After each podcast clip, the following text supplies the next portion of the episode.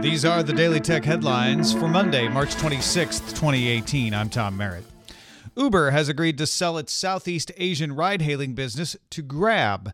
This leaves Indonesia's Gojek, backed by Google and Tencent, as the only other major ride-hailing and meal delivery competition in the region.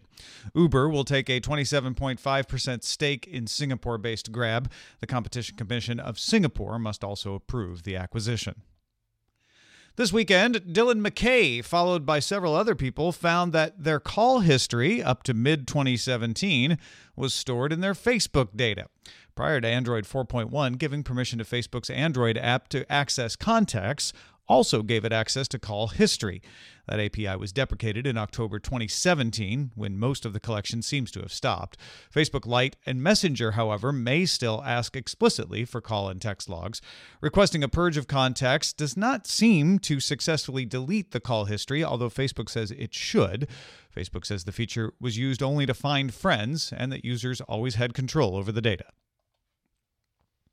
The U S. Federal Trade Commission said Monday it is conducting an open investigation of Facebook's privacy practices in the wake of the Cambridge Analytica revelations. If Facebook is found to have violated its twenty eleven consent decree with the F T C, it could be fined thousands of dollars a day per violation.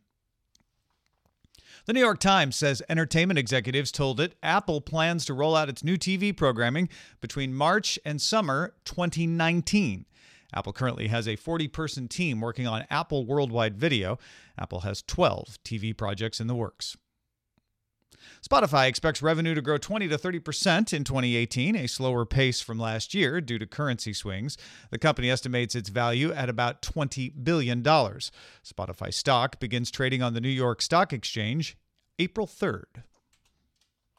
Twitter announced it will no longer accept ads for initial coin offerings, crypto wallets, and token sales, as well as most exchanges, although it didn't set a time when the restrictions would begin. Google and Facebook have previously restricted such ads as well. Multiple reports say China has offered to raise the percentage of semiconductor chips it buys from U S sources, replacing sources in Korea and Taiwan, in order to lower the trade deficit. The U S announced last Thursday it would place tariffs on around sixty billion dollars worth of goods. China has responded with threats of three billion dollars of new tariffs. China is also holding off approval of Qualcomm's acquisition of N X P Semiconductor. Ford and Alibaba are partnering on a car vending machine in Guangzhou, China.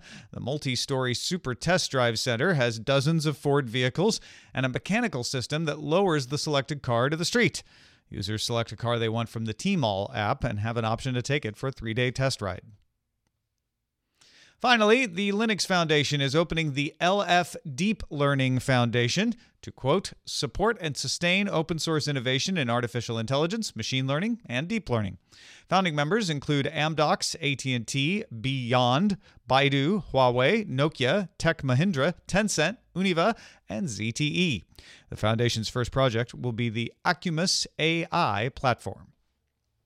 For more discussion of the tech news of the day, be sure to subscribe to daily tech news show dot com. Daily Tech Headlines is supported only by you, the listeners. Thanks to everybody who supports the show at patreon dot com slash D T N S. We'll talk to you next time.